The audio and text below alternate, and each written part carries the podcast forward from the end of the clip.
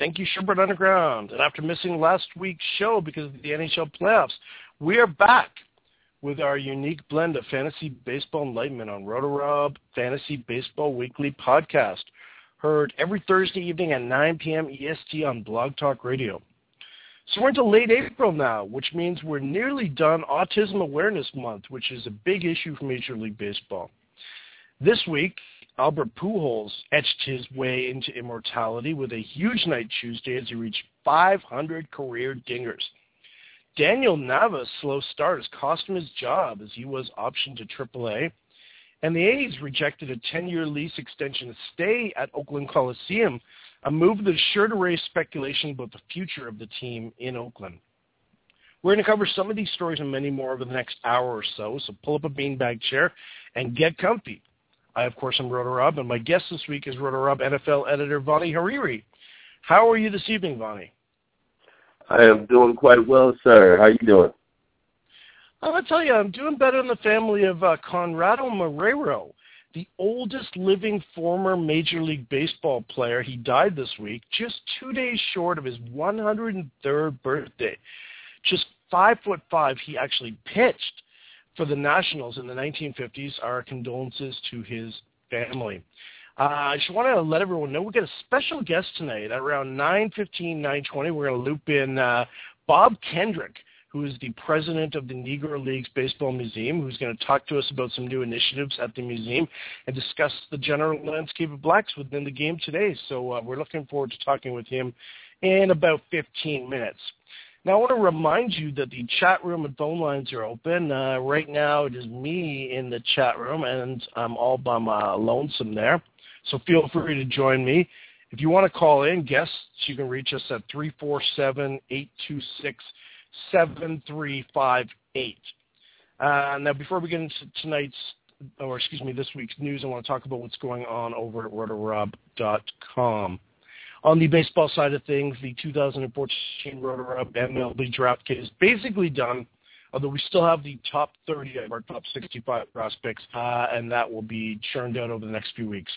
Every Sunday, we will be Wire Troll, Tim McLeod. On Saturday, we will release part three of the top sixty-five prospects. Watch for part one of our two thousand two M L B draft recap coming soon, written by our new baseball writer, Michael Sepp, who's going to be going back in time and looking at uh, some old drafts and figuring out exactly uh, how things shook out in those drafts, how they look in retrospect ten, twelve years later. Basketball, now that uh, the N B A season is wrapped, the Wire Troll is done now, but Bob Raymond uh, is expected to release his Wire Troll All-Stars next week to officially wrap the fantasy season. Football, we have the RotoRob Fantasy Football Weekly Podcast heard every Wednesday at one thirty p.m. E S T on the same Blog Talk Radio station. It was back this week. It's, of course, run by RotoRob N F L editor Josh Johnson and his team of N F L writers, including Nick Wagner and uh, Vaney Hariri here. This week they looked at the A F C South.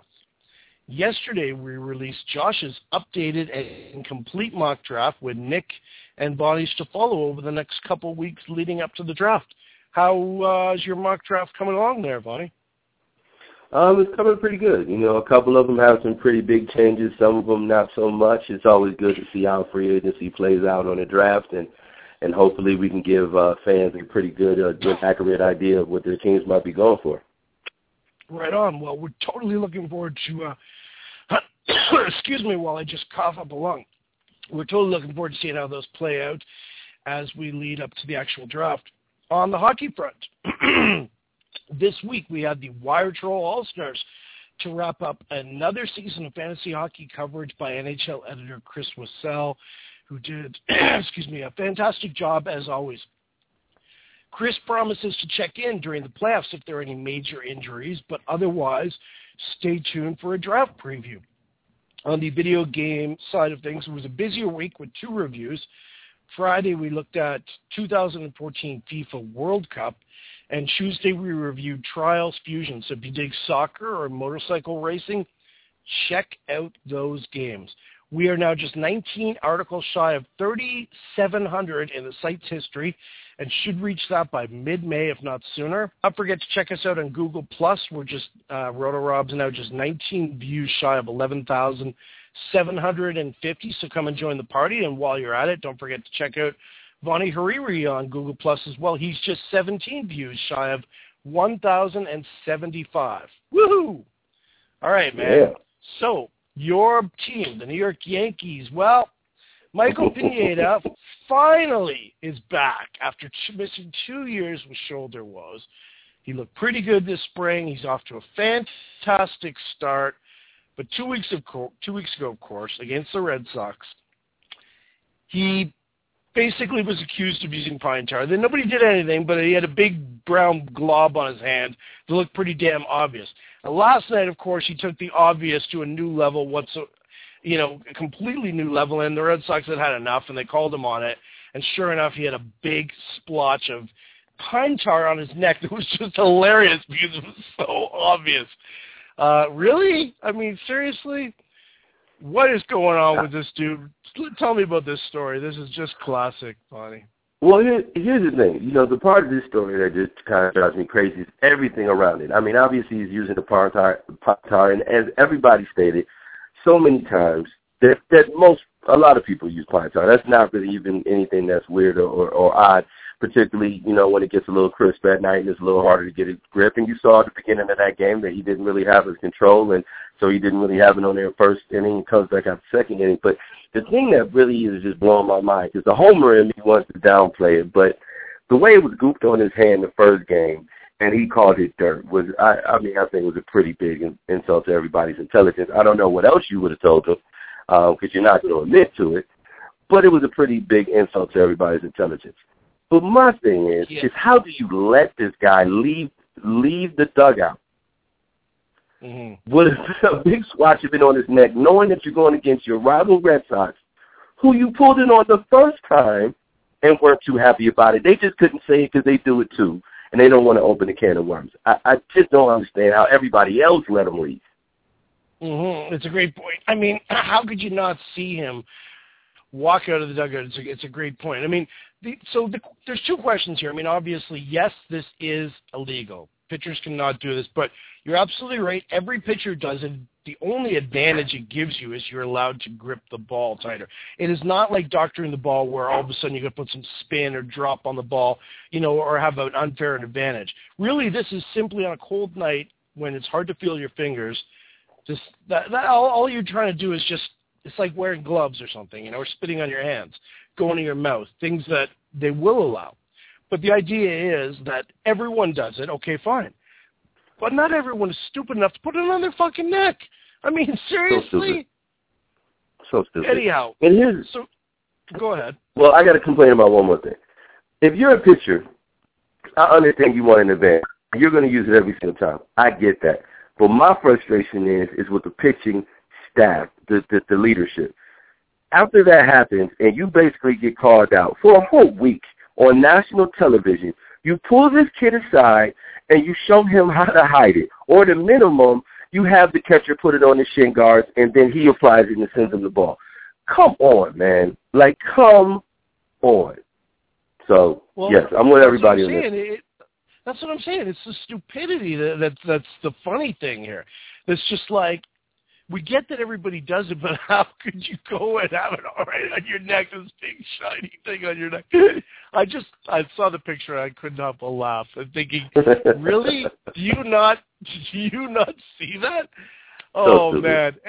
Anyhow, in mid-June last year, of course, we recommended Pineda in the wire troll, but it wasn't a good call as he never did get a chance with the Yankees last year, even after his activation in July. Um, so he winds up getting tossed from the game and earned himself a ten-game suspension. That news just came down this evening. He has no plans to appeal it. He says he knows he made a mistake. He says he's never used pine tar before this season. Okay, sure.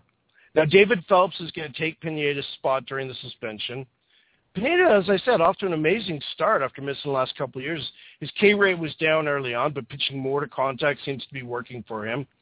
Um, yeah, To me, this is the best Pine Tar moment since the nineteen eighty-three George Brett episode where he lost his mind. Um, yeah. You know what? What do you think about this look? I mean, you saw the big splotch, splotch on his neck of Pine Tar, okay? Like, I mean, that's a good look. That's a good look. Now, I'm wondering about you, what you think about this. Visualize Pine Tar on your neck while wearing sports goggles. How, how, how's, how, how's that? You should be banned from the sport. You should be banned from the sport if you have both of those on at the same time. You know, the funny thing about it is, too, though, is that when he says this is the first year that he, he's used Pine Tar, I mean, you have to believe him, though. Because he's clearly not used it before because he doesn't know how to hide it.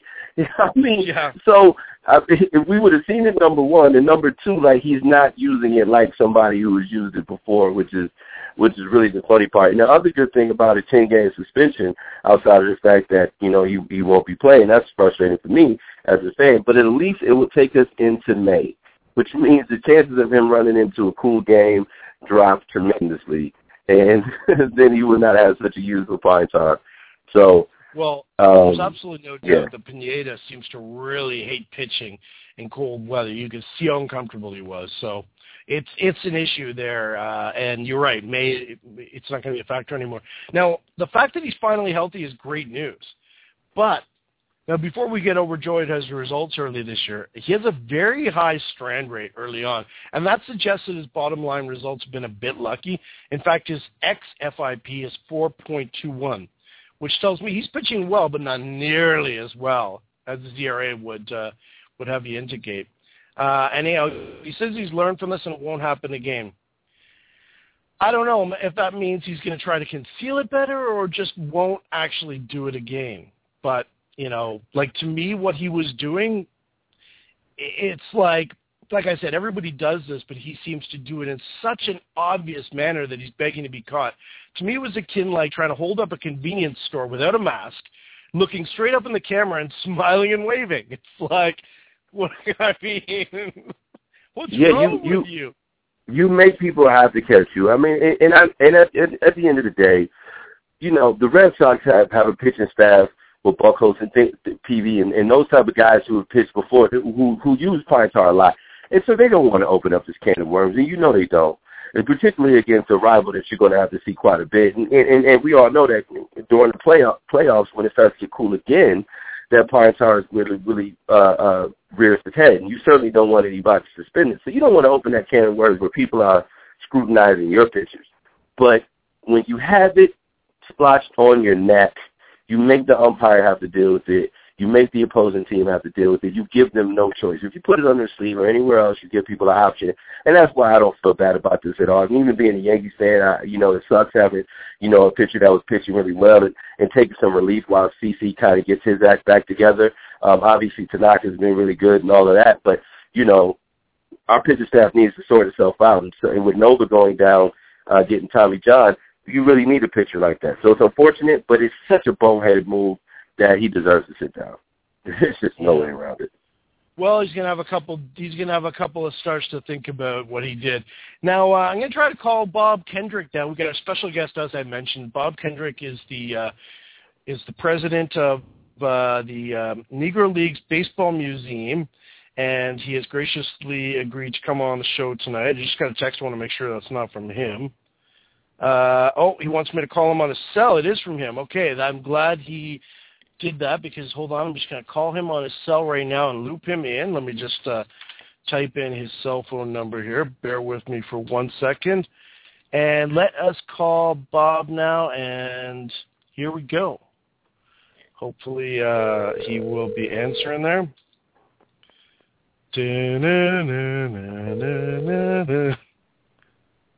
Hello? Hi, Bob. It's uh, Rob Blackstein, RotoRob calling. Uh, you're on the air right now with uh, myself and Vaney Hariri. Uh, thanks for thanks for joining us, Bob. Hey, it's a pleasure. Great to be on the show. Thanks for having me. Uh, we are speaking to Bob Kendrick, who is the president of the Negro Leagues Baseball Museum, uh, which is located in Kansas City, Missouri, correct? Yes, it is. Historic eighteenth and Vine in beautiful Kansas City, Missouri. Fantastic.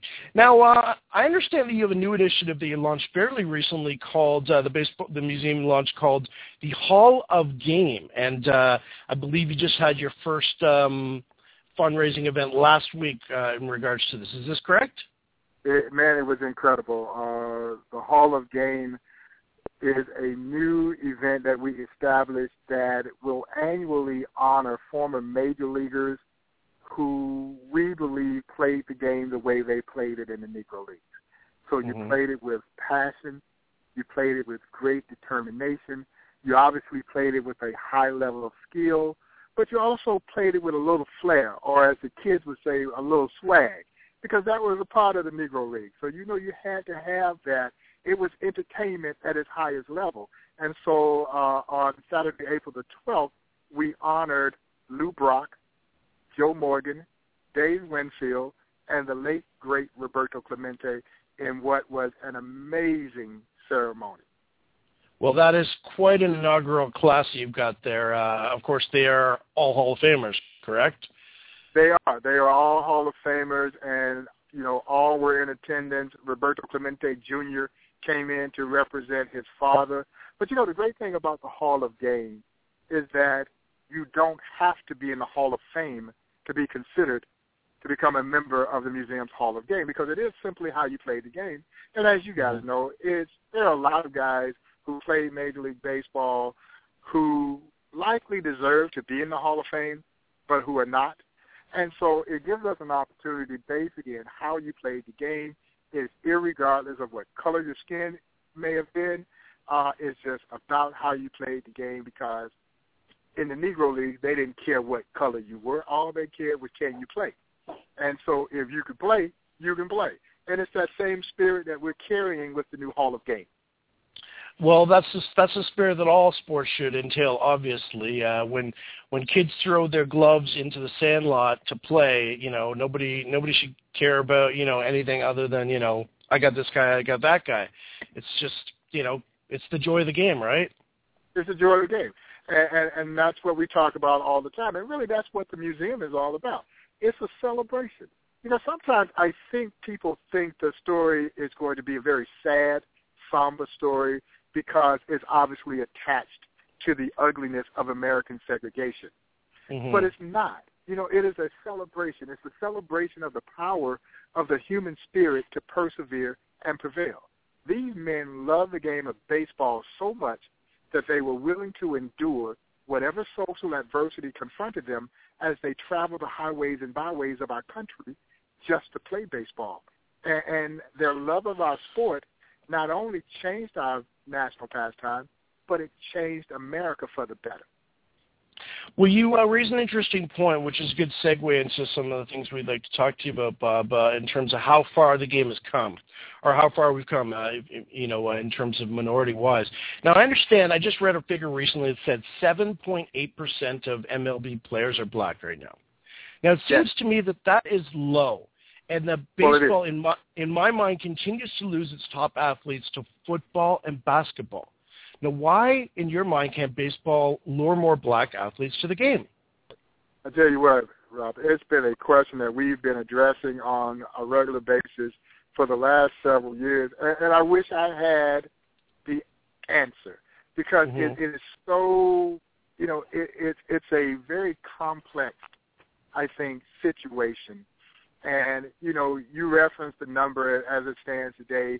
Going back, it was at about twenty-seven, twenty-eight percent in the nineteen seventies, and it's dwindled now to about seven percent. And so all of us are alarmed by this, because you're right, the sport is losing the urban athlete to those other sports. And, and, and again, as an institution that represents the history of our sport, we want to see all kids play baseball. And obviously we have um, you know, high regards in wanting to see urban kids get an opportunity to play this game. But, you know, today it's not the institutional racism that kept blacks out of the game, you know, before nineteen forty-seven. Now it's a matter of supply and demand. The, the demand is there. We're not able well, to supply. We're not able to supply. Let me ask you this, Bob, on a more positive note. I would think having a superb all, all-around athlete like Andrew McCutchen win the M V P last year as he did would help steer more kids towards the game. Are you trying to leverage that at all? Like, it's, he's an ideal role model here for young kids to, to, to you know, uh, gravitate towards baseball, wouldn't you think? Well, you know, he's one of my favorite players. You know, I love watching uh, Andrew play, you know, as I look at guys who play today. And I think that helps. It absolutely helps. But, you know, what has happened is we have a disconnect in, in the African-American community with the game of baseball. And sad to say, those days of sandlot baseball that I grew up knowing and loving, those days are over. You know, uh, you go through the urban core and all the sandlots are just barren and vacant.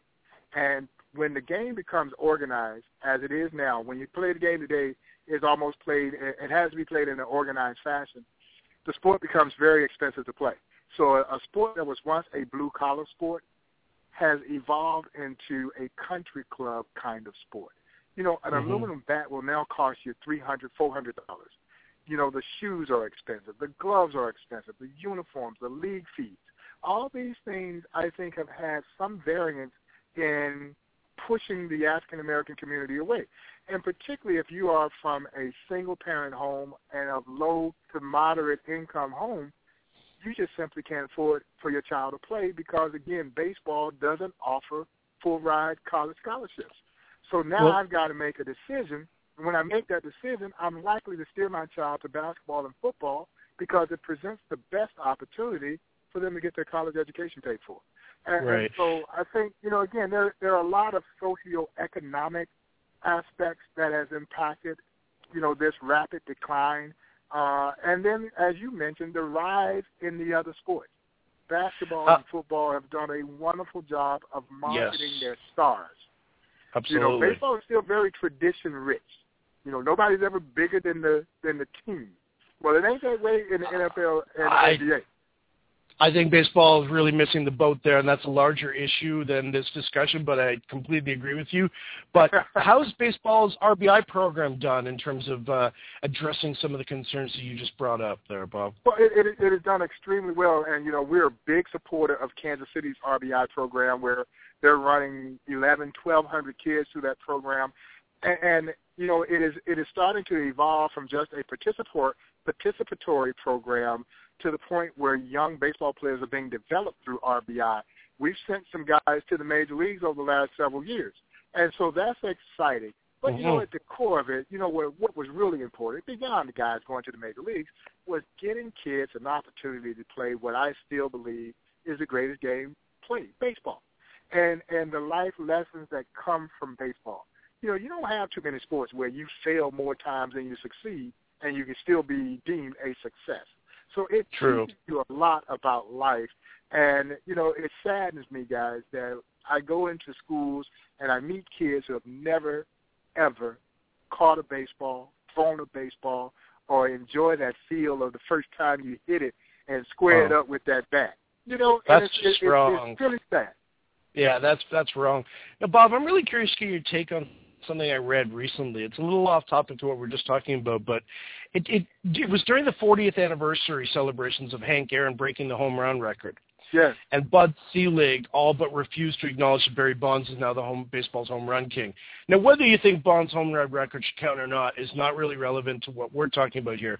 But I read someone's reaction to it, someone's response to it, suggesting that Babe Ruth's home run records shouldn't count because he never had to face black pitchers. And it really got me thinking that this person kind of had a point. I, and I was I wanted to ask you, what, what do you think of that, that hypothesis? Well, here, here's what we know. It would be entirely different had the doors to Major League Baseball opened before nineteen forty-seven. And, and, and you can base that on what happened after nineteen forty-seven. So when you talk about Henry Aaron breaking what was once believed to be a record that was unbreakable, well, Henry Aaron began his career in the Negro Leagues with the Indianapolis Clowns. Of course. Willie Mays, who hit six hundred sixty home runs, and had it not been for military service, would have likely have broken Ruth's record before Hank did. His career began with the Birmingham Black Barons mm-hmm. of the Negro Leagues. You know, so there's no question had the doors open for the likes of Cool Papa Bell or a Hilton Smith or a Satchel Paige in his prime, or a Boo June Wilson, uh, Ray Dandridge, all these great stars who didn't get the opportunity to play. They were too old by nineteen forty-seven. Then I think you can see why I say the record books will be entirely different. There is absolutely no question about that. So it's funny because – oh, sorry, go ahead. No, so I think there's some credence there. You know, now when we look at the game, there were great black pitchers in the Negro Leagues. Many of them never got the opportunity to play in the major leagues. You know, so there was still some there was still some kind of unspoken kind of racism relative to both pitchers and catchers uh, from the Negro League. They really didn't get the opportunity. And, and mm-hmm. so, but, you know, had the doors open and you had black teams playing and you had all these great blacks. Hilton Smith, one of the greatest pitchers ever played this game.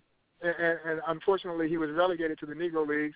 But when he faced major leaguers, he was like ten and one in his lifetime in exhibition games against major leaguers. And the same could be said for guys like Leon Day, Bullitt Rogan.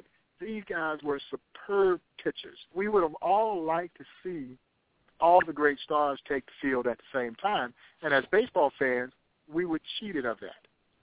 You know, it's really ironic, Bob, because baseball prides itself on its history, its tradition, its numbers.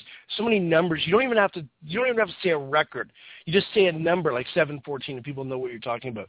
fifty-six, people know. You know what I mean? They, they, it's all about numbers, and you don't even. Yeah. Just there's certain numbers that have such meaning, but in light of what we just talked about, and of course in light of more recent years, developments through the eighties and nineties, the P E D era that has clouded all, so many of baseball's records, and so much, and the Hall of Fame process in general now, how we're measuring, you know, the all-time greats, comparing them against each other. You look through the history of the game of baseball now, and you're like, it, it's it's. It's it's completely out of whack. It's almost like you've got to look through rose-colored glasses or translate the era of, you know, the numbers of the era, like given this this other information that, well, he didn't play against black players, so how good were these numbers? Or, oh, well, of course he hit eight hundred homers. I mean, he, he was he was on roids. It's just, I don't know, it's a shame if you ask me, uh, because it really makes me question the great history of the game, the, the the tradition of the game. You know what I mean? Yeah, well, you know, and that's that's the stigma that the steroid era has put on on baseball. And yeah. you know, and, and the sad part about it is, anytime any amazing feat occurs today, it is always viewed with a level of skepticism. You know, and that's mm-hmm. sad, because if Josh Gibson was playing today and he hit eighty-four home runs in a single season, the first words would have come out of everybody's mouth: he's juicing. He's mm-hmm. on something. You know, if, if Cool Papa Bell was circling bases in twelve seconds now, oh, man, he's on something. You know, no human being can do that. And, and so that's, you know, that's the sad part about what has happened, and the fact that science has become so prevalent in our sport. You know, because baseball has always been looked upon in, in this almost purist sense. Maybe sometimes yeah. even to a fault, because we know that it wasn't. You know, it no. had its own share of issues that have been going on for forever. But when we start to look at what we call enhancement, uh, it has changed the entire tenor of everything about our sport now. And so there's this air of anything that happens that is amazing now. Mm-hmm. And Reverend uh, Jesse Jackson, uh, last week, he applauded Bud Selig for baseball's improvement in creating opportunities for minorities over the last twenty years. But you know what, Bob? When I look at the key front office jobs in the history of the game, we've had just four African-American general managers. Uh, do you agree with Jesse Jackson's assessment? Well, you know, I, I think there have been some strides made, but you're right, because I talk about it from the standpoint when Jackie Robinson breaks the color barrier in nineteen forty-seven.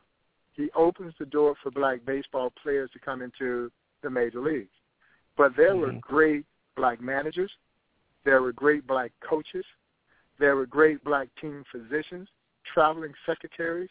You know, when we talk about the Negro Leagues, we're talking about a business model that has every aspect uh, of operating a baseball business. And those guys didn't get that opportunity.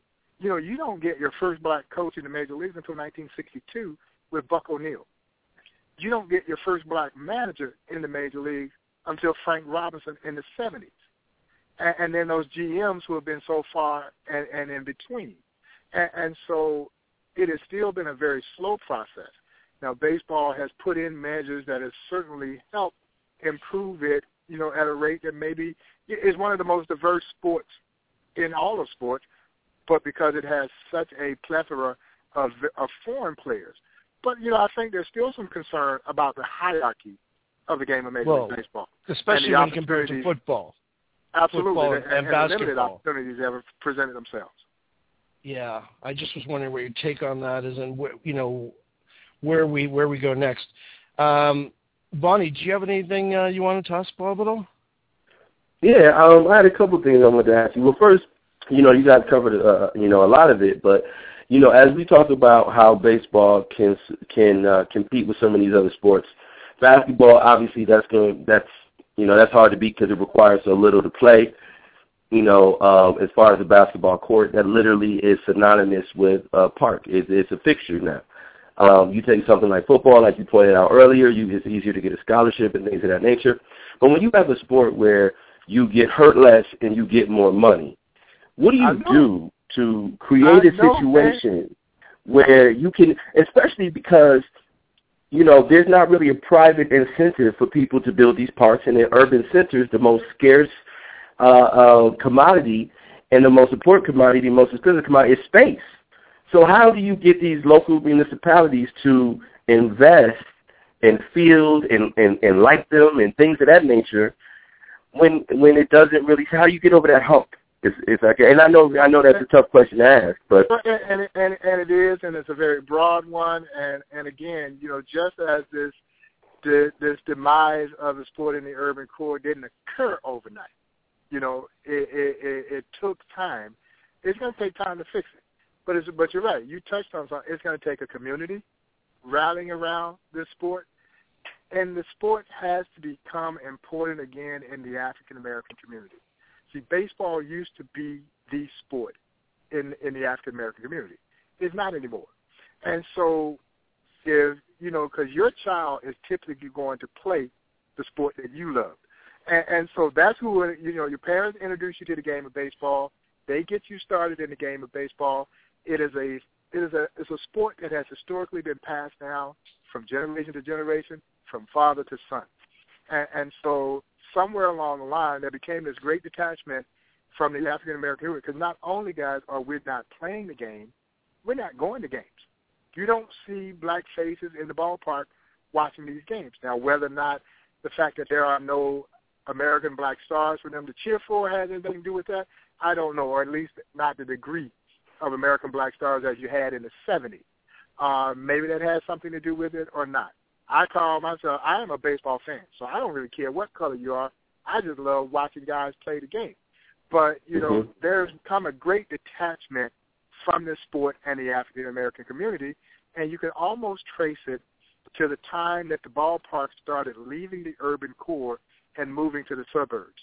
And, mm. and black fans who did not have necessarily the transportation options to get to those stadiums as they did, you know, as you do now. And, and I think you can almost see that connection start to have an impact on lessening that love of a sport that we were once ratted about. You know, but we're talking about the Negro Leagues, and they were filling up ballparks. Haven't we seen the kind of revitalization to, to stadiums coming back to the inner core of the city? And, and what has happened, you know, the black folks started moving to the suburbs. Stadium came well, of course. This is part of an impossible revitalization. Yeah, usually they tear down the whole inner core of the city. Yeah, it's it's very cyclical, isn't it? Uh, but well, that's, that's a great point about the ballpark uh, moving away. Let me ask you this, if you don't mind, too, because, you know, one of my criticisms of baseball is what you guys kind of touched on, is the fact that, and this is kind of a two-part, um, is the fact that they – baseball cares, it seems to care more about the numbers than it does about the players. And particularly right now, especially up in a post-Michael Jordan America, where you want to identify with your hero, you want to be like Mike. And we had our Ken Griffies, and, and now we're about to lose Derek Jeter. Um, and it doesn't seem like those black heroes can exist at the same time in baseball anymore. We have no touching, but it seems like we lose one when we get one. And we saw it in boxing where people lost interest in boxing because we didn't have any American, particularly any black Amer- uh, American heavyweights for so long. how do we get back to the point where the players are important and you can start connecting to a player, particularly if you're an inner-city youth? You want to connect with someone personally that makes you feel like you can achieve something that you didn't think you could achieve before. Numbers don't do that for you. Numbers don't connect no, you. You can't. No, you don't follow they, numbers. They're they fixed. And, and, and I think you're right. I, I, you know, I think if anything, you know, perhaps the game needs to look at how it markets its sport, uh, particularly to the urban core, because they, you know, while the numbers are not necessarily where we want them to be in terms of black players, the black players who are playing in the game are superstars, and and, and they need to be more visible. You know, um, but you know, it's going to take some time, guys. It, it really well, is. You know, who's this, the top? This, who's we got to be in this for the for the long haul? Who's the top prospect in the game right now, guys? It's uh, Byron Buxton of the Twins. Uh, yeah, absolutely, absolutely. And he, yeah. he, you know, he can build us the next Mike Trout. Seen, and if they ever, what we've if they seen over recent years is, is more and more black players being drafted in the first round. So you know, there's some progress being made. The urban youth academies are having an impact. You know, they're continuing to build them. The one in Compton, they're building in New Orleans. They got one in Florida. Yeah. You know, I think, you know, those things are J- starting to J P to, Crawford to make, looks like he's going to be a real success story out of there. Uh-huh, absolutely. Uh, out, absolutely. Out of the Compton, J P. Crawford, yeah, you got him in my keeper league. I'm very high on him. Yeah, so it's, it's starting to make some impact. But what I do applaud Major League Baseball is that they're not shying away from this. They are... you know, very vigilantly and diligently looking at strategies and ways in which we can reverse this alarming trend. Now, as the caretaker of this rich history known as the Negro Leagues, we want to play our role as well, and we hope that by bringing children into this environment where they can see people who look just like them, who played the game as well as anyone ever played the game, that it will at least give them a basis to understand that they have a history in this sport. And maybe that will serve as an impetus to them wanting to pursue the game. You know, and so uh, it, it is important that kids have an opportunity to play this game. And and, and, and they're missing out uh, on some great opportunities associated with this sport. Well, I got to ask you one fun question before we get out of here, um, and, and because you you're so attached to this history, and, and obviously a lot of people, you know, um, you know some of the know some of the more famous Negro League play, players like Satchel Paige and Josh Gibson and Pop and things of that nature. But it's funny when I go back and I try to, you know, look into a couple things, and it started for me just by getting the Negro Leagues code. I actually did it just off the merchandising piece of it, and then I, I kind of uh, educated myself a little bit more, but.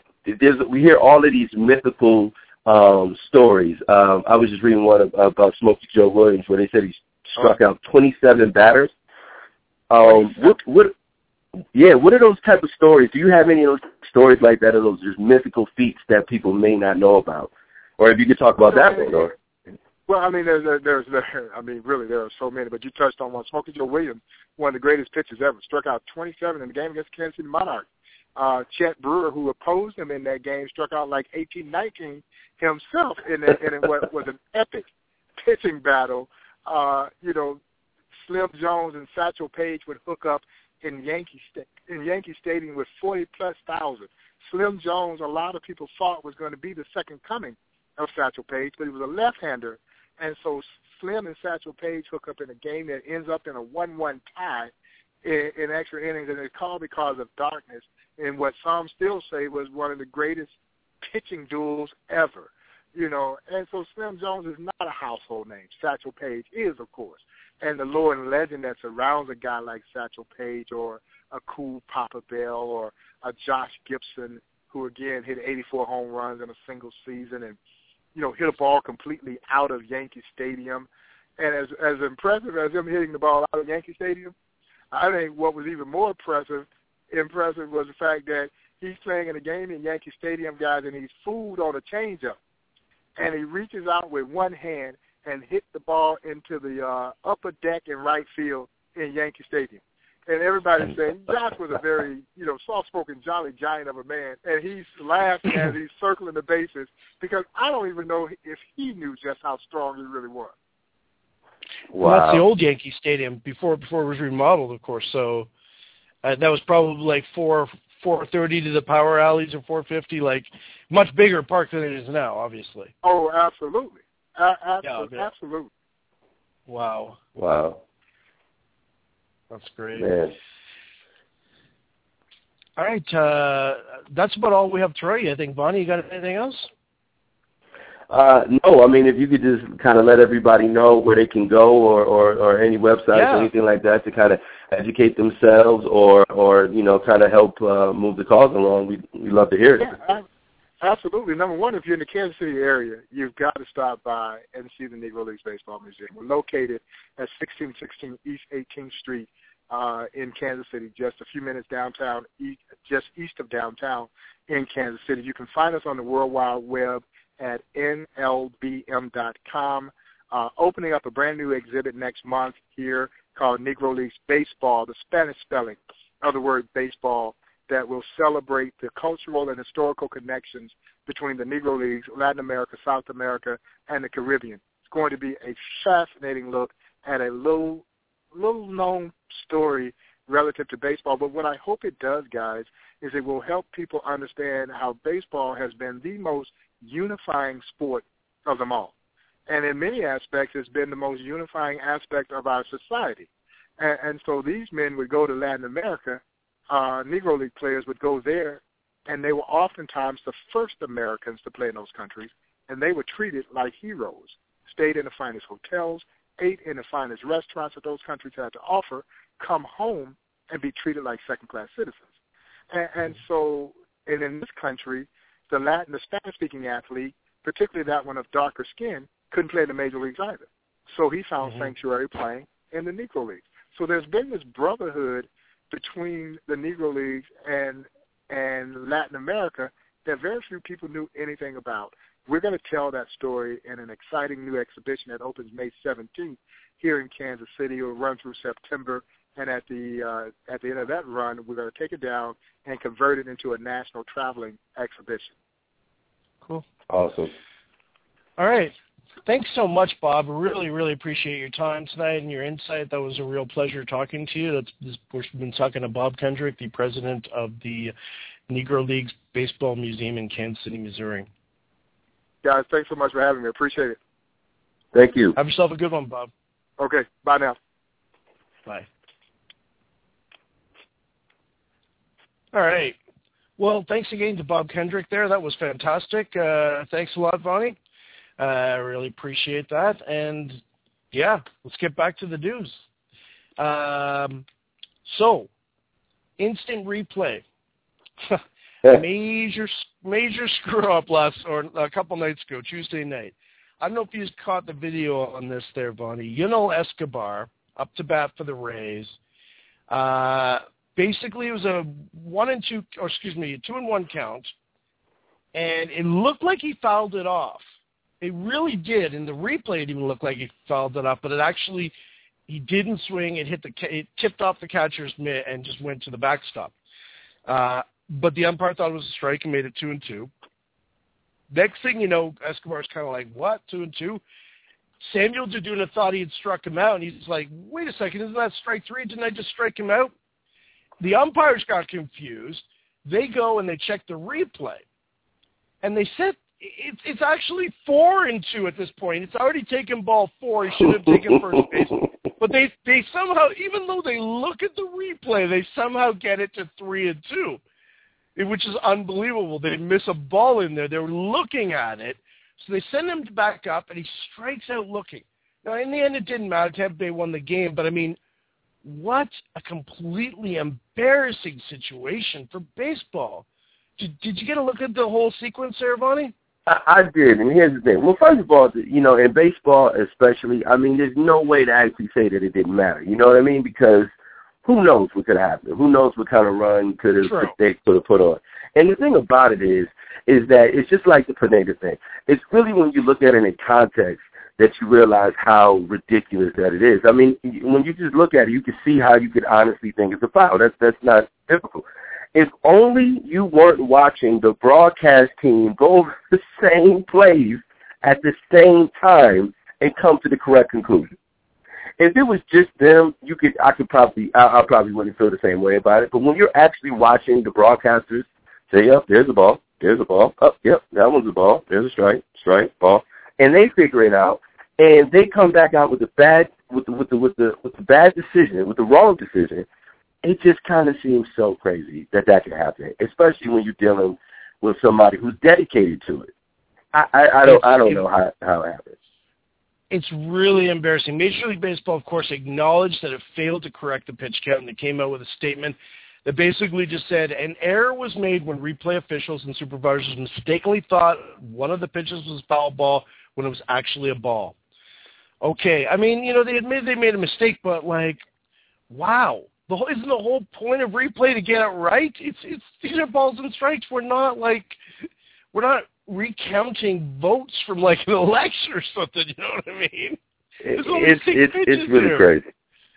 It's, yeah. It, it, it, I knew that there would be a point that they would try to catch, get the swing of it. You know what I mean? Because even football, people don't really remember it as much. But, you know, in football, when we first when they first started doing replay, uh, it, it was a little rocky. So it's not it's not a layup. I'm not going to say that. But it's one of those things when you got a dedicated guy and you're coming with instant replay after the N F L has went, gone through that experience and has done something that is a part of the game now that will never be out of it, that people really enjoy. Um, for you to come after that, post that, after you fought it for so long, to not be able to get things like this right or have the training or have whatever you need to be able to make these calls correct just seems so crazy to me. And I, I think the M L B got a black eye on this one. They did. They really did. And you know what I wonder uh, a little bit, Von, is that the umpire, as I was watching the replay, the umpire seemed really loopy during the whole thing, like really out of it. I'm wondering if knowing that they have the safety net of instant replay, have they kind of mentally checked out to an extent? Because yes. I don't ever remember seeing an umpire, like, not be completely cognizant of what is, oh, sure, they screw up every now and then, but there's three other ones, and they're going to set them straight right away. You know what I mean? But the whole team just seemed kind of like, what is going on? They just seemed like really elderly people or something. Oh, my goodness. You're so right. Here's the thing. First of all, you're calling it. You're calling them. What are you talking about? You can't figure it out. You're calling them. Who, who, who else is calling the balls and strikes? And you have a counter. And you would think that the third base um, that's supposed to have your back might even have it. I mean, well, so yeah. even even even in live action, you would think between the two of you, you counting, you calling them out, and having the third base um having your back, that you would be able to figure it out. But then instant replay and somebody sitting in a booth somewhere looking at it dedicated, you tell him you can't get it right. He he didn't even look sure when he came away from the replay. He didn't look sure. No, no, he didn't. That's uh, just it. Very embarrassing all around. It really was. Uh, you know. Really? For baseball, okay, the owners are meeting in New York in three weeks. I hope this is one of the issues they will be reviewing because this can't happen. This just can't. Now, as far as Escobar goes, he was twenty-eighth in our shortstop rankings in late February, but he's barely a top fifty so far. The Rays, I believe, are going to regret giving him that two-year extension. First of all, we're talking about a noted douchebag. We all know Yunel Escobar is a complete douchebag, okay? Like, we all saw that in Toronto, but, I mean, we already knew it, but he made it quite – He, you know, everyone knows he's a douchebag. Through twenty games, his extra base pop has regressed. He's striking out more. He's showing no speed whatsoever, not that this has ever been a big part of his game, career-high six, thirty total steals in an eight-year career, including this season. Right now, to me, he is a below-replacement-level player. Whatever value he has comes from his glove work, which we as fantasy owners don't really give a crap about unless he is so bad defensively that he gets moved from the position. Your thoughts on Yunel Escobar the, there, Bonnie? I mean, to me, it couldn't have happened uh, to a nicer guy. Well, holy cow, you just nailed it. I mean, I mean, you really got him down to a T, like you said. I mean, uh, you know, defense is all well and good, but when we're talking about fantasy, is you know, It's um it's what you can do as a plate and on the backs, and you're not doing that. And here's the thing. People can tolerate you being a D-bag if you produce, but the very second you stop producing and all we're left with is the fact that you're a D-bag, can't take it, can't have it. Yeah. Those people go away immediately. Well, I yeah, just you don't know why Tampa Bay gave an extension. What were they thinking? I mean, I they obviously don't give a crap about clubhouse chemistry. That's not factored in. You know, I mean, because it's just no, a matter yeah, of absolutely. time before he upsets the outfield cart there. So uh, our last story, uh, excuse me, I'm really losing my voice tonight. I don't know what. uh, last story tonight, Chris Sale, the uh, ace of the White Sox, he got hurt this week, lands on the D L, but seems to have dodged a bullet. The injury could have been far worse uh, to one of the game's premier lefties. He's gone on the D L with a forearm strain. Uh, basically, it's being called uh, a flexor muscle strain in his left arm. Uh, what's the uh, what's the dealio here, there, Bonnie? Well, like you said, I mean, he dodged the bullet. But th- honestly, th- I think the most annoying thing that's going to come out of this, for and, and keep in mind, he was having he's having a, a really good year, and it's looking like, you know, things are starting to line up for this kid. So, I mean, all, you know, it's, it's sad to see, but at least, you know, uh, they think that he's going to come back in a m- minimum amount of time. But the biggest headache for him is that he's going to have to start hearing about his delivery again. You know, you probably get to the point where you think you can shut people up, and then all of a sudden now you have to hear about your delivery again, and people want to start pressuring you to change up something that has been working actually well for the kid. It's just so painful to look at because it's so old school, you know, kind of just odd looking that it feels like he's going to throw his arm out of the socket every time he throws a pitch, and he threw, I think, uh, career high one twenty-seven the other day um, in terms of pitches, and so it makes you really nervous. Um, And so I think that's the worst thing for him is that he's going to have to start hearing all that chatter again. Oh, yeah, there's a lot of things to be worried about here. First of all, forearm strain, always a predecessor to Tommy John surgery. So that's red flag number one. As you mentioned, his violent delivery, never will Chris Sale be mentioned in a video which talks about good mechanics. He's always had a violent delivery, and it's always suggested that he's an injury risk because of it, and you're absolutely right. Here we go again. The unfortunate other part, unfortunate part is that he missed his chance to start Tuesday against Justin Verlander, and that was going to be one of the most anticipated pitching matchups of the early season. Um, you're right. The team says he's going to miss – it's not serious. He'll miss a minimum of fifteen days, which means he'll be eligible to come off the D L May third. A uh, few red flags here. You mentioned the one twenty-seven pitches. I saw that in his last start, career high, and I when I heard that, I got worried. So when this news came, I got to say, I can't say I was really surprised. I was disappointed as an owner, hugely disappointed. But when I saw that one twenty-seven pitches, I just shook my head and just said, why are you throwing, why are you letting him throw that many pitches? So he skips his side session Sunday because I guess he was still, uh, you know, up from the overworked uh, start in his last week. Has an M R I on the ligament, clean, thankfully. That's the good news. But, I mean, he can't be replaced by the White Sox or fantasy owners. He really can't. The White Sox called up Charlie Leisman to make the start Tuesday, and then Andre Rienzo made his first start of the season Wednesday.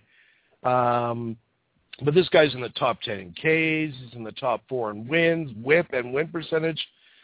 He's yet to throw a complete game this season after tossing four last year, but that pitch count was way too high. Uh, Way too high, and I'm not even a pitch count guy, no. But that was that jumped out at you. Well, the thing about Sale is, don't forget, uh, converted reliever, turned to a starter two years ago. The White Sox have babied him; they really have. Two years ago, they gave him extra off days between starts in the second half. Uh, occasionally, they shut him down for for a week at a time, periodically. Just to, they made him miss starts. Like, this is all scheduled to keep him healthy, all designed to keep him healthy. And for the most part, it has, with, uh, you know, a few hiccups here and there. But this is a red flag. Um, and like you said, really figuring it out. An undefeated so far, stellar two point three oh E R A, early stages of a career year, no doubt. But um, few things that are, you know, jumping out at me uh, that that are worrisome. His fastball was down in velocity early on, but it's recovered over the last couple of weeks. I don't think that has anything to do with uh, other than the one twenty-seven pitch outing. K rate's up this year, so check, no problem there. He's only twenty-five, and the fact that his slider is his best pitch is worrisome. Because I always watch sliders. You get up in the forty percent slider range, injury. But he hasn't been throwing it as much as he did last year, so again, not a red flag. I don't know what the deal is here. Other than that, I think he just simply got overworked. I'm going to, based on his, his peripherals, I'm going to assume that he dodged a bullet and then a couple weeks of rest just with a doctor order, but do not be letting this guy throw one hundred twenty-seven pitches anymore. I mean, you know, yeah. You've seen him, eh? He's six foot six. He yeah. weighs one hundred eighty pounds. He eats like eighteen cheeseburgers a day, and he can't gain any weight. I don't have that problem myself, but, you know. Nor do I. Yeah, like, but, you know, he tries his hardest to add weight, which will give him endurance. No, can't do it. So I, I think he probably needs a training guru. Yeah, he does. He, I mean, he's got to convert that into muscle, but, I mean, he obviously can't bulk up as a pitcher. Uh, but he is a beanpole, and that, that's another worrisome. What do you do as a fantasy owner now, Bonnie? How do you replace this guy for two weeks? Um, I, well, like you pointed out, you can't really replace him. I think this just has to be a situation where you just got to pay attention the next two weeks. I think you just got to keep playing with your rotation and just try to play the spots and, and try to uh, you know try to get the right stats to line up and until you can get them back. I don't think you. Can, I don't think there's a player that can. Um, replace them. I just think you just got to really, um, you really yeah. got to watch your team. You got to move your spots as much as you can, and then just try to, you know, fill in the blanks. Yeah, well, obviously, Chris Sales don't grow on the waiver wire, and you, you probably missed your chance of grabbing Martin Perez, Martin Perez last week. So guys that could help you this week who are still potentially out there include Alfredo Simon of Cincy, worth a look. Tyson Ross, been ha- massively inconsistent, but he sure looks good when he's on. And Willie Peralta of Milwaukee. There are options to tide you over while you wait out the two or three starts Sale will uh, miss. Uh, but, yeah, hopefully this is just a glitch because this guy, he's the real deal. But you're right about that delivery. Every time I see it, it's just... Kind of makes it, me it, cringe. Just, it just looks like it hurts. And at the end of the day, though, you know after this, they're going to bring down this count. You know, they're going to go back to, you know, to pacing them a little bit. I don't think you should do it too much because I, I, I'm a person that believes that your body has to go through a physical breakthrough in order to be able to take that type of velocity or whatever. I don't think you can dial somebody down and then put the ball in their hands in a spot and want them to do what they need to do to win. I think you have to allow their bodies to kind of break through. That said, one twenty-seven is way too much. And I think, you know, I think they need to start looking at the style. He mentioned himself that one of the biggest factors in terms of his pitching and his success is his forearm strength. And his form. So when you're having forearm issues, that is one of the things that he says is the key component to him not getting injured. And like you said, that's a precursor to Tommy John. And so I think you have to find somebody that thinks about the body differently. And one thing that's bad about baseball is that they are traditionalists, and they get fixed in doing things a certain way. And this particular guy needs someone to think about his body differently. His delivery is different. He needs to strengthen it different. He needs to treat it different. And, and they need to understand him as a person and not as a pitcher, and I think he'll have a better chance of staying healthy. Well, I have no faith in Robin Ventura as manager. However, the pitching coach in Chicago, Don Cooper, is really well-respected, knows what he's doing, knows how to keep his pitchers healthy for the most part. Um, he like he is kind of, a, to me, um, an unsung pitching coach star. But I think what happened in this particular scenario is he was locking horns with John Lester, the Red Sox, in a real pitcher's duel. I think they got caught up in the moment. Lester, of course, is a bull. He's built like a workhorse is supposed to be. You know, he's tall. He's thick. He can throw one hundred twenty-five pitches and bounce back because he's got the body for it, right? I think they let Sale match match him pitch for pitch, and they made a huge mistake. They were they. It's April, for God's sakes. You're not in a pennant race. You know what I mean? You've got to look at the big picture. I think they got swept up in the moment, but that's inexcusable. It's I'm guessing that's what happened, but it's still inexcusable in April to be, like, screwing around with your ace that you need. If you have any hope in hell of being around and playing meaningful games in September, you need this guy, you know? So look at the big picture, people. You sure do. So, yeah. All right. So let's talk some box scores before we rock out of here there, Bonnie. Uh, now, I was looking at the Kansas City-Cleveland game, and Cleveland wound up whipping the Royals tonight five to one. Corey Kluber was the story of this one. He fanned a career-high eleven batters in his first-ever complete game, a four-hitter. He's sure to be a popular waiver wire claim this week. Uh, so if we're talking about guys that you might want to replace Sale with, Kluber might be one you want to look at. Go ahead and grab him if you're looking for pitching help. Just expect some inconsistency there because that's been his deal this year. He is the first Indian with a complete game since Justin Masterson did it on June thirtieth last year. Uh, this win evens his record at two and two, lowers his E R A to three point nine oh, no walks, very impressive. Took just one hundred one pitches to get through the game, seventy-five strikes, really in control in this game, Kluber, very much in control.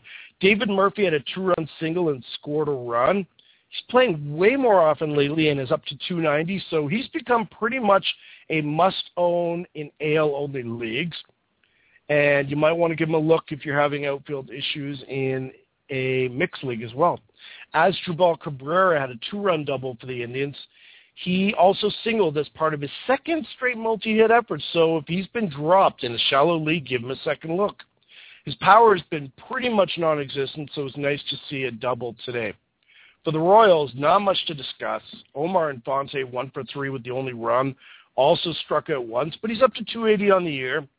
He's hit much better lately. It is now pretty much a must-own A L-only league asset. Jared Dyson was two for three, struck out once, and stole a base. Finally getting some at-bats now that Lorenzo Cain is out, so he might be worth a look in deep A L-only league. Uh, for the Royals, Bruce Trenn got the start. He got rocked and dropping a, to a losing record. Lasted just four and a third innings, ripped for six hits and five earned runs. Struck out two, walked one. Um, seventy-five pitches, forty-nine strikes, E R A is up to seven point four five. Ugh. You know, he looked awesome in his season debut, but since then for Chen, it has been all downhill. He needs to be dumped in all formats and is likely to lose his rotation spot very soon. Long man Michael Marriott looked sharp in tossing three and two-thirds shutout innings, just one hit, four Ks, no walks. Trimmed his E R A to two point three five. Could he get a crack at Chen's rotation spot? I don't know. He made just one start at triple A last year. How about Danny Duffy? Lights out in a long relief role, too, and just missed out on the final starter's job. If Chen is going to lose his starting job, uh, my money is on grabbing Danny Duffy right away. Vaney, Reds Pirates, uh, great rivalry there. What, uh, what happened there in that game today? Uh, yeah, well, I mean, that one was pretty much uh, uh, uh, Sangrani and uh, uh, Ludwig that, that kind of made that. Um, so the Reds got that one two to one. Um, the Reds bounced back. I mean, they started off the uh, season going three and eight, and then now they're up to uh, five hundred. And obviously, I mean, five hundred is not necessarily what you, where you want to be, but given the start, it's headed in the right direction.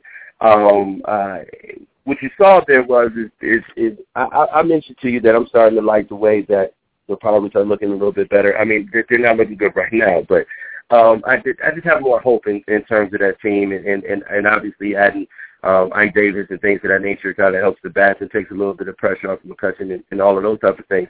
But in this particular game, Ryan Lookwood had a couple uh, great plays, um, speaking of which, a double to deep center um, that just missed the glove uh, that was able to bring in some scores, uh, Joey Votto and Frazier on the, on the two-run double there. Um, Alvarez singled to shallow to score for uh, uh, uh, Pittsburgh, but you know, the thing about it is, is that, like I said, these guys, um, uh, uh, I, I like the way they're, where they're handling their staff, um, Cincinnati in particular. Uh, you know, they're doing it by committee. You know, you got guys that are basically doing, you know, that, that are taking out one batter, uh, LaCure and Broxton and those type of guys um, are filling that out. And so they were able to take the game. They've been pretty close games. It wasn't a whole lot of things that were interesting, to be honest with you, and a lot of guys that probably have the most fantasy value are sure to be taken. Um, like your, your Broxtons and your Vottos and your Fraziers and things of that nature. But, I mean, it's All right. a pretty solid game. It's a close game, but it's going to be one of those one of those things where these guys are going to have to be playing small ball. They don't have premium bats necessarily. They have pretty solid bats on both sides of the ball. And I think um, I, I think by, you know, saving your uh, uh, bullpens and, and pitching smart, um, both of these teams I think will do well. Uh, the Reds, though, seem to be on the roll. Uh, well, while you were paying attention in the N L Central, I was uh, looking at the A L Central where the White Sox and Tigers were squaring off. Uh, this game was won by Detroit seven to four. And Miggy Cabrera's big story here. He's coming around, people. Had a pair of two-out singles to drive in three runs. Now has eight hits in his last three games to reach two fifty. Has three R B I games in two of his last three, and I would say the buy low window is closing there. Max Scherzer was the other big star for Detroit today. He wasn't at his best, yet he did rack up ten Ks. He's only struggled once in his five starts, and there's nothing wrong with his two point four five E R A, that's for sure. Gordon Beckham for the White Sox made his season debut. He had missed the entire year so far, well, three weeks, I guess, with a strained oblique, and it was not worth the wait. He was oh for four with three Ks.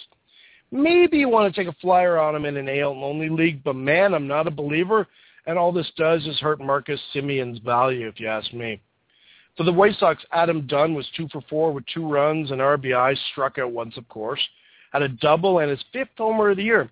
He sat out Wednesday because he's always struggled against Drew Smyly, Tiger starter, but the day off sure did him well. Keep an eye on him in A L-only leagues. As he gets hot, he can be a real asset. Speaking of hot, Diane Viciedo continues to rake for the White Sox, three for four with two runs, a single, a double, and his first triple of the year. Just two days ago, he had a career-high four hits, leads the American League in hitting, and has been one of the top pickups of the week. But he's still widely available. I'd say grab him now in all formats. Stop listening to me. Go to your waiver wire and grab Diane Viciedo, because this guy is in for a serious, serious year, especially in the wake of uh, of uh, Garcia going down there for the year. Uh, he is really taking advantage. For Detroit, Rajay Davis also had a big game. He was three for five with a run and two R B I, struck out once, had a single, double, and a homer. Davis has also been hugely paid. Uh, hugely popular waiver wire pickup lately. If you want to get in on this action, you better hurry up, as he's now owned in over sixty percent of leagues. His on-base percentage is now four hundred. That's eighty-two points above his wow. career mark. And if he keeps that up, he's going to be he's going to steal a hell of a lot of bases and leave Tiger fans asking, Andy who? Of course, in reference, of course, to Andy Dirks, whose injury seems like a blessing in disguise now, given what Davis is doing, I'll tell you. For the Palehose, Jose Quintana had a quality start, but wasn't exactly sharp in taking the loss and slipping to a losing record. Six innings, seven hits, three earned runs, struck out three, no walks, gave up a homer. His E R A is up to three point nine oh.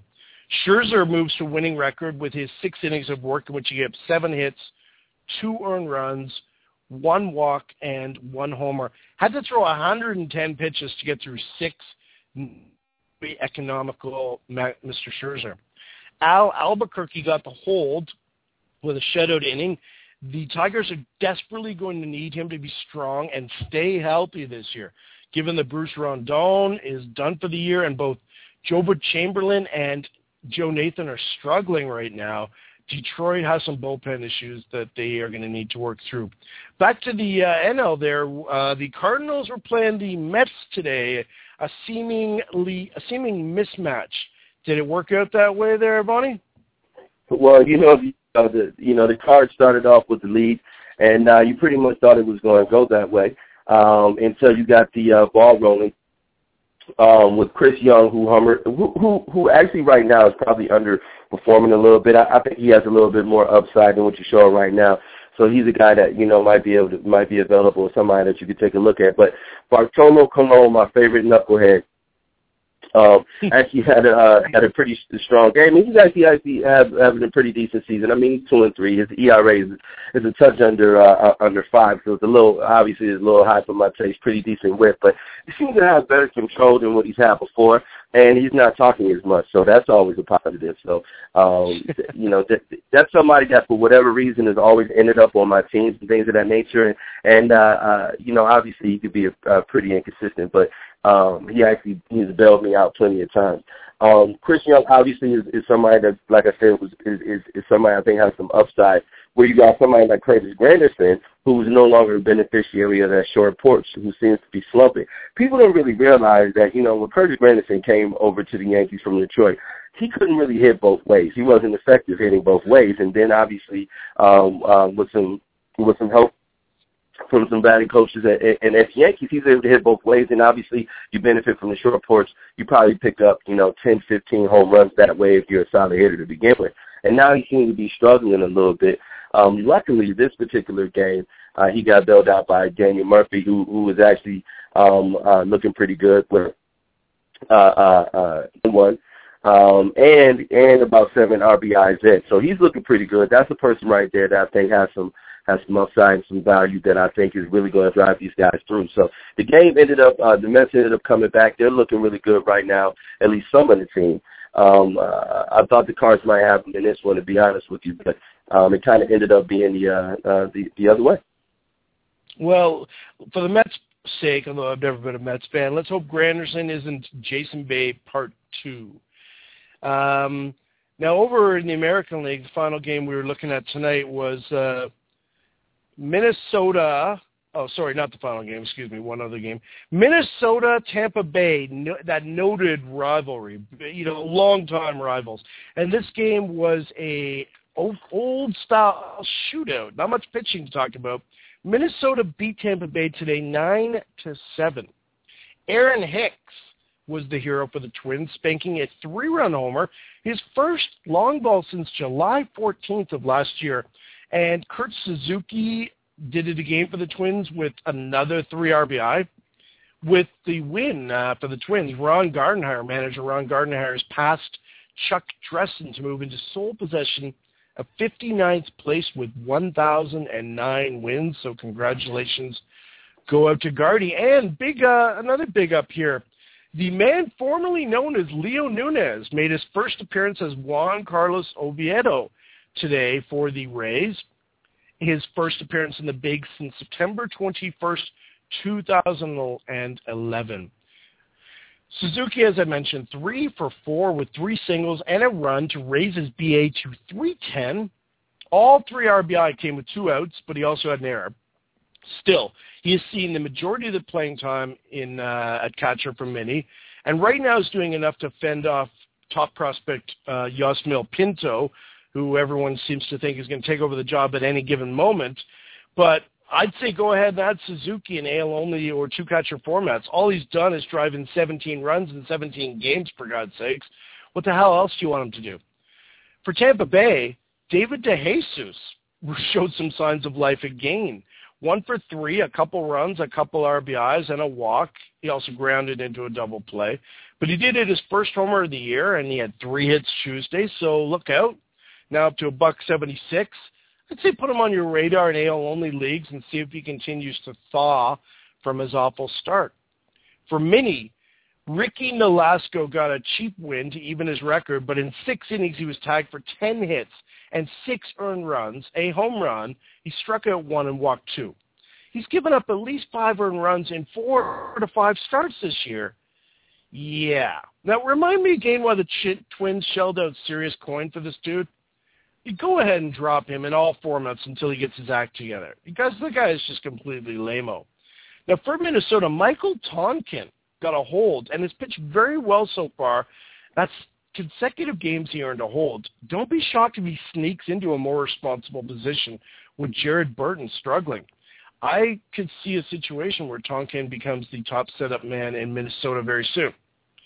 So if your league counts holds, that is a consideration. Glenn Perkins, meanwhile, the Twin closer, was a perfect. He went in the ninth, striking out two for his fifth save.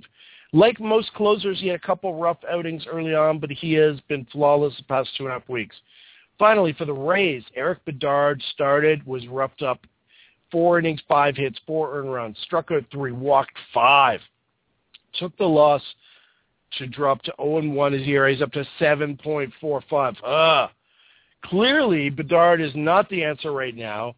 Yeah, he got some love in A L-only leagues lately because he's getting his chance with all the Ray rotation injuries, but if you picked him up, send him right back from whence he came. And Heath Bell. I mean, normally I wouldn't give a shit about Heath Bell, but his line tonight kind of jumped out at me. He he got he got he had to throw an inning in two thirds because Bedard only lasted four. He had five hits and five earned runs and a homer. His E R A's up to eight point two five, and for whatever reason, if he is owned, he needs to be dumped in all formats pronto. Now back to the National League. What's going on? Another famous rivalry, of course, is Arizona and the Cubs there, Bonnie. What's going on so, yeah. there? So you got the Diamondbacks and the Cubs, and both of these teams are, are really struggling, to be honest with you. I mean, there's oh. not a whole lot of great things going on. I mean, both of them have poor uh, poor records right now. But one thing I really I, I really like is is I always like to see um, where the stars are, how they're behaving, how they're dealing with the adversity, and who they're blaming. Miguel Marrero was asked, and, and he said it's not the coaching staff. It's it's it's it's not their fault. Uh, we're not getting it done. And so this is one particular day where he, you know, he really, um, I mean, he really tried to get it done.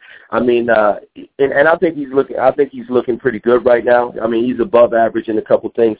I mean, it's, you know, uh, his batting average is a little bit low right now, uh, but he had a pretty good game. Uh, this particular game, he doubled the right right out of the gate and got him going. And they really didn't settle down after that. I mean, to be perfectly honest with you, for the Cubs, the only real bright spot in that whole thing, uh, to me, is Anthony Rizzo, who I'm high on right now.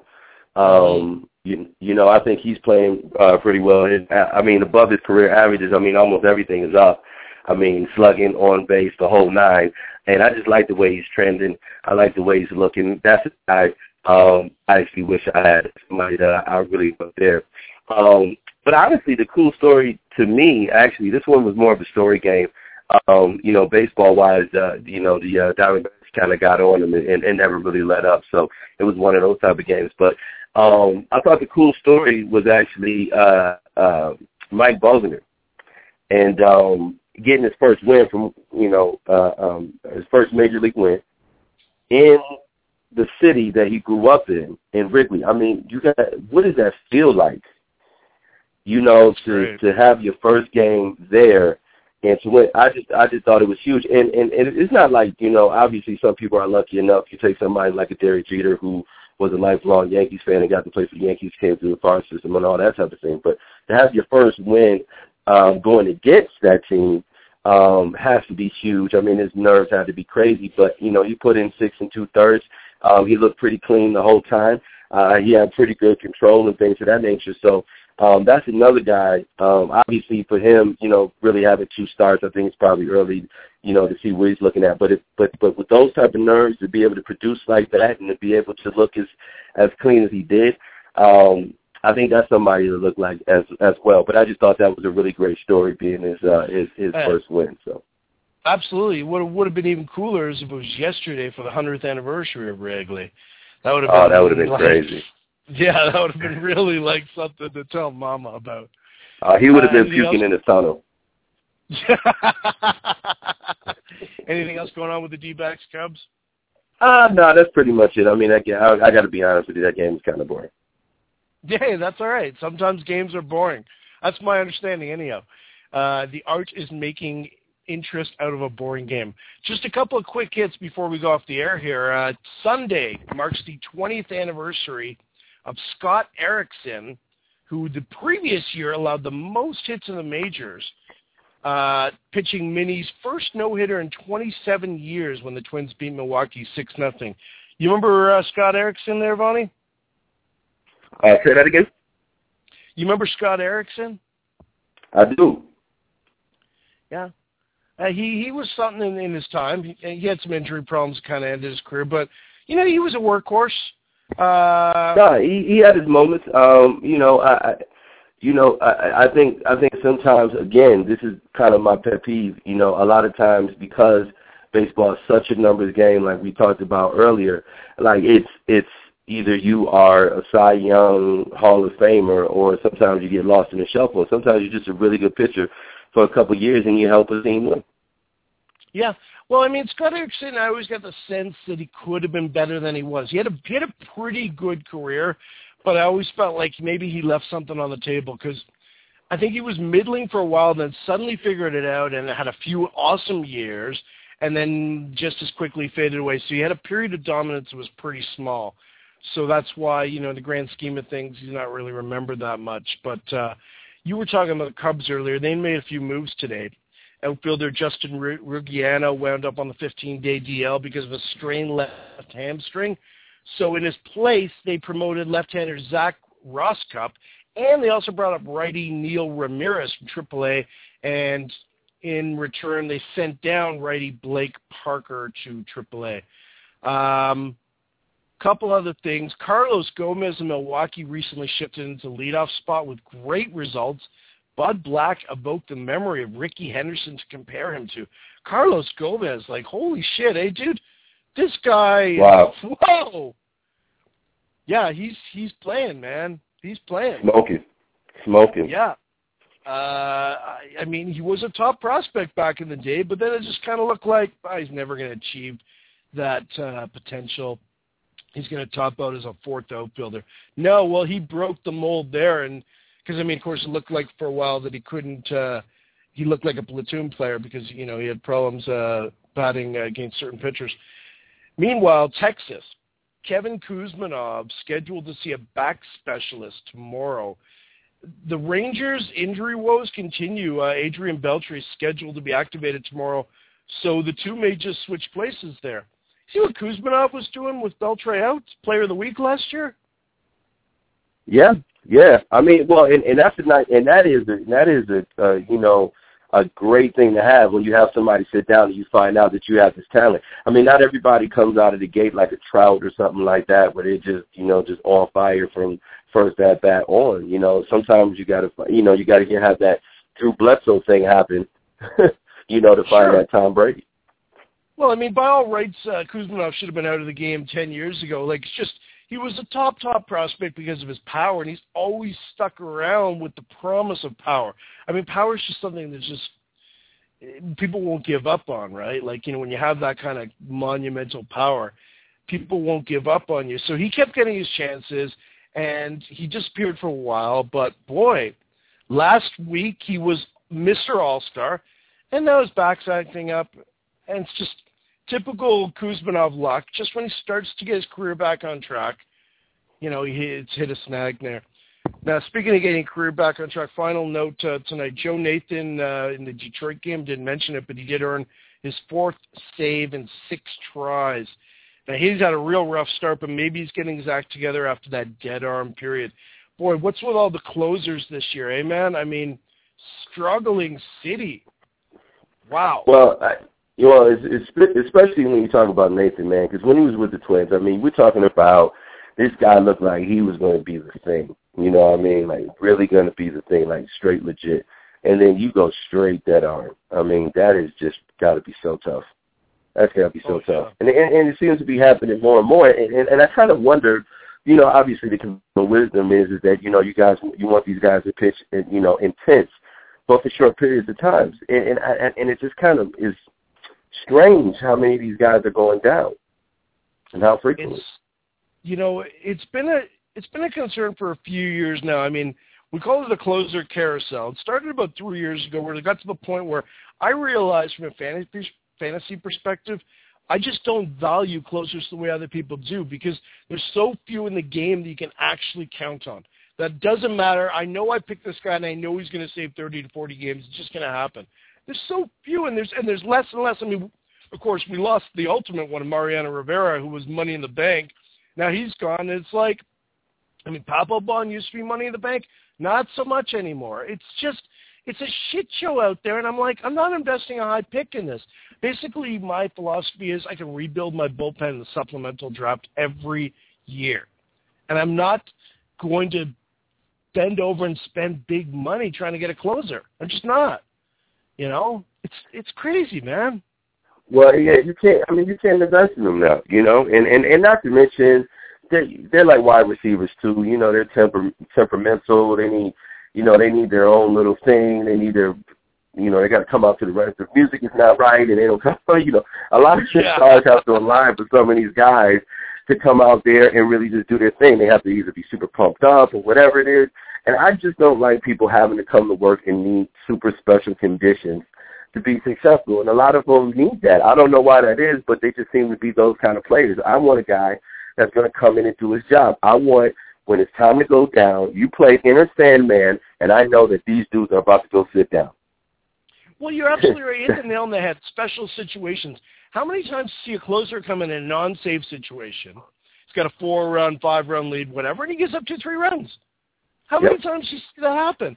I mean, it's like, you know what? Your job is to get people out. I'm sorry. Just get him out. Like, you know. It, it makes it makes me crazy. I mean, going back. Well, well, me being, you know, a Yankee guy again, you know, I, the first person that pops into my mind is Jabba Chamberlain. You know, you just take a guy, you know, that just looked like he had so much potential. It's just such an emotional dude. It's just so emotional. It just needs stuff to happen in a certain way. But these yeah. doesn't just lose. He gets beat up. You know, He's, and, uh, uh, and, and there's a lot of guys, you know. Yeah, Jabba the Hutt there is one high-maintenance dude. Absolutely. Absolutely high-maintenance. Anyway, it's almost time uh, for the L A Kings-San Jose Sharks game four. Kings desperately trying to stave off elimination tonight. So uh, I want to wish them luck. I want to thank uh, my co-host tonight, uh, Vaney Hariri, for joining me. Thank you so much, and thanks so much once again to Bob Kendrick, who was uh, with us earlier, the uh, president of the Negro Leagues Baseball Museum, who uh, really gave us some great insight on uh, the state of the game uh, as far as minorities go. So that was really enlightening talk. And, uh, yeah, we're we're out of here, man. Uh, thanks again, Vaney. Appreciate it. Thanks for having me, man. Thank you. I appreciate it, and uh, uh, see you guys next time.